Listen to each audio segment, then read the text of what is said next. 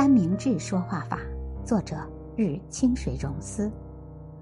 关注别人眼中的自己，在某种程度上来说是必要的。只是当今社会中，人们总是因为过多的关注别人眼中的自己，导致生活负担加重，心情变得压抑痛苦。我是一名精神科医生，一直致力于帮助社交恐惧症患者。根据我常年的治疗经验。只要掌握认知行为疗法的具体方法，通过训练加以时日，社交恐惧是可以被克服的。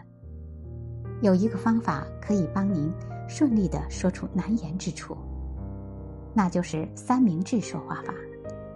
所谓三明治说话法，是指将话语分成三段，在主题的前面和后面加上积极的语言，例如感谢对方，难言之处。感谢对方，在话语的开头感谢对方后，开始陈述难以启齿的内容，最后再次辅以感谢。这种模式能够给对方留下良好的印象。如果突然向对方提出要求，很有可能会吓到对方并被拒绝。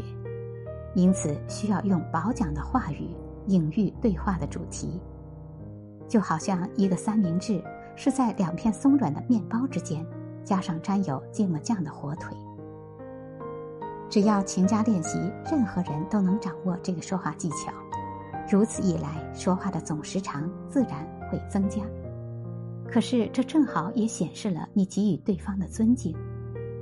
如果不做任何感谢，为了节约时间，只说一句批判对方的话，双方的关系一定难以融洽。为了避免人际关系紧张。我们需要尽量保持礼貌和礼节。比如，你希望对方修正错误，一感谢对方，谢谢你努力工作；二启齿难言之处，如果你能把这处错误修改一下就更好了；三感谢对方，当然我一直很感激你的努力。这就是典型的三明治说话法。